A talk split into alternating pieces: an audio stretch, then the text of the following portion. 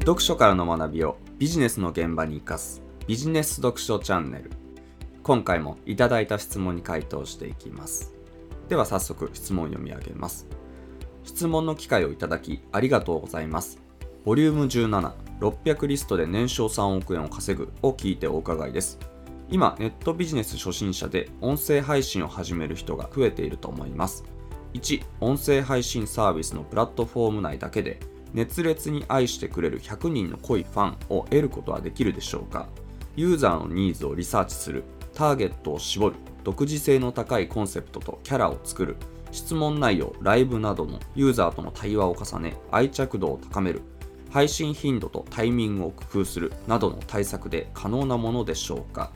？2音声配信サービスを正しく利用すればアーティストは商品ではなく作品を売るだけで食べていけるようになりますでしょうか？絵でも音楽でも食品でも自分の作品については顧客のニーズを無視する代わりにユニークな発信やまめな対話を行っていれば可能性はありますでしょうか？芸能人ほどの人気を得られなくても個人のアーティストが食べていけるようになればそれは素晴らしいことだと思います。プラットフォームによって違うと思いますが児玉さんのお考えをより深く教えていただきたいです。こういった質問です。回答していきます。まず1つ目の音声配信サービスのプラットフォーム内だけで熱烈に愛してくれる100人の濃いファンを得ることはできるでしょうか？という部分についてですがユーザーのニーズをリサーチする、ターゲットを絞る、独自性の高いコンセプトとキャラを作る、質問回答、ライブなどでユーザーとの対話を重ね愛着度を高める、配信頻度とタイミングを工夫するといったものはあくまで枝葉の部分でしかないのでこれだけでは熱烈に愛してくれる100人のファンを作ることはできません。というのもファン化ってそもそも何なの？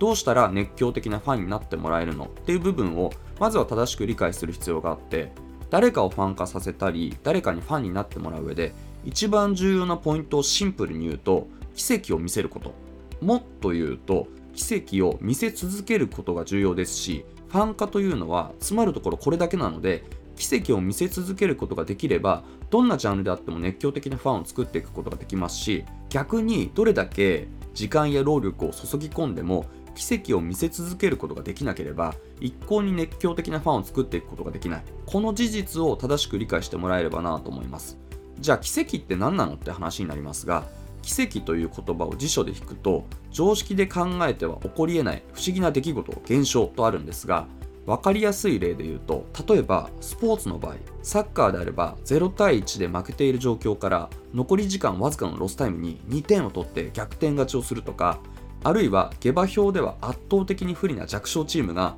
ワールドカップで優勝候補のブラジルやアルゼンチンを倒すとか野球であれば甲子園の決勝で9回裏2アウトまで大量リードで負けている絶体絶命の状況からどんどん打者がつながって一気に試合をひっくり返して最後は満塁ホームランでサヨナラ勝ちするとかそういう常識で考えては起こりえない出来事を目にすると人っていうのは感動してしまうものですし例えばそんな試合が何試合も続いていけば文字通り奇跡を見続けるわけでファンになっていくわけですよね。これは2019年に日本で行われたラグビーワールドカップなんかがまさにその典型でしたが最初は全然興味がなかったはずなのに世界の強豪チーム相手に奇跡的な勝利を重ねていく姿に感動して心を打たれてしまう。またあの感動を味わいたいと試合が待ち遠しくなっている自分がいて気づけば日本代表のユニフォームを買ってしまうほどにそのチームの虜やファンになっている。といった感じでやっぱり人というのは奇跡を見続けるとファン化していくようになっています。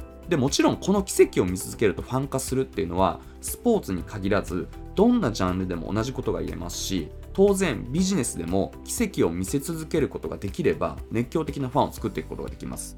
例えばあなたがお金を稼ぐ系の情報発信をしているのであればその人の発信やその人の教えるやり方を実践して実際に1ヶ月後に5万円稼げましたとか3ヶ月後に30万円稼げましたみたいに本来であればコントロールが効かなくて不確かなはずのビジネスにおいて言われた通りやることで本当に結果が出た。今まで何をやっても稼げなかったのにこの人の言う通りにやったらめちゃめちゃ稼げた。となればそれは十分奇跡なわけで当たり前ですが熱狂的なファンを増やしていくことができます。あるいは投資系の情報発信をしているのであればこのタイミングでこの株を買った方がいいとかこういう風に投資をしていけばいいというアドバイスをもとに投資をしてみて実際にそれで株の値段が上がって稼げたり資産を増やすことができればそれは十分奇跡なわけでこの人の言っている通りにやったら本当に稼げたとかこの人の情報は本当にすごいこの人に一生ついていくとなるわけで熱狂的なファンを獲得していくことができます。もちろんこれはお金を稼ぐ系だけではなく例えば美容師さんだったらどの美容師さんに切ってもらってもうまくまとまらず傷んでばかりだった髪がある美容師さんにお願いしたら一瞬で髪がまとまるし髪はツルツルサラサラになる。しかもそれが半年ぐらい経ってもずっとキープできているみたいな感じになればこれも十分奇跡なわけで熱狂的なファンを獲得していくことができます。同じように飲食店であれば自分の期待値をはるかに超えて美味しいご飯をしかもお手軽な価格で出されればそこにね奇跡を見てファンになってしまうかもしれませんしあるいは高級なオフィスチェアとかゲーミングチェアであれば今までどんな椅子に座っても治らなかった腰痛が一瞬で消え去ったみたいな状態を作ることができればそこに奇跡を見てファンになってしまうかもしれません。例を挙げればきりないんですけれどもこの奇跡を見続けるとファン化するっていうのはやっぱりどんなジャンルでも言えることだったりします。でここでもう一つ重要なのは熱狂的なファンで言ってもらうためには奇跡を見せることだけでなく奇跡を見せ続けることが重要だということです。実際どんなジャンルでも奇跡を1回起こすことはあくまでこれはファン化ポイント1みたいなものなので当たり前ですが奇跡が1回で終わってしまってそれが続かないのであればああこの人もこんなものかとかああこの店やこの商品も結局ここまでかとなってしまいますし逆に奇跡を何回も起こし続ければずっとポイントが加点されていって最終的には熱狂的なファンが iPhone や MacBook を使い続ける Apple のような存在になっていくことができるわけです。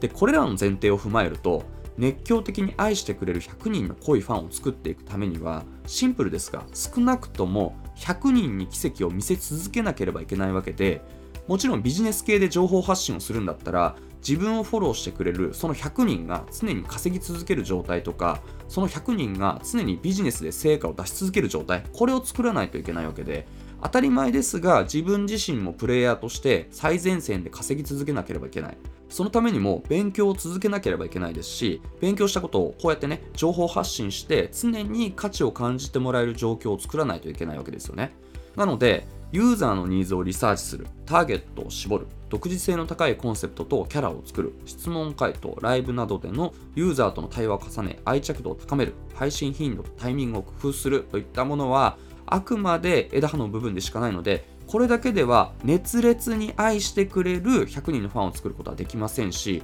それよりも音声メディアであろうが音声以外の媒体であろうがメッセージを伝える方法はどんな方法でも構いませんが幹の部分である奇跡を見せること。もっと言うと奇跡を見せ続けることが熱狂的なファンを獲得していく上で非常に重要になることを理解してもらえればなというふうに思います。また2つ目の音声配信サービスを正しく利用すればアーティストは商品ではなく作品を売るだけで食べていけるようになりますでしょうか。絵でも音楽でも食品でも自分の作品については顧客のニーズを無視する代わりにユニークな発信やまめな対話を行っていれば可能性はありますでしょうか？という部分に関してはこれはおそらくマーケットインではなく自分がやりたいプロダクトアウトで作品を作って売りたいということだと思いますがここまでの話を聞いていただくとユニークな発信やまめな対話を行うことはあくまで枝葉なので重要ではないこと。アーティストとして作品を売る時もやっぱり奇跡を見せることや奇跡を見せ続けることが重要になることがわかるかと思います。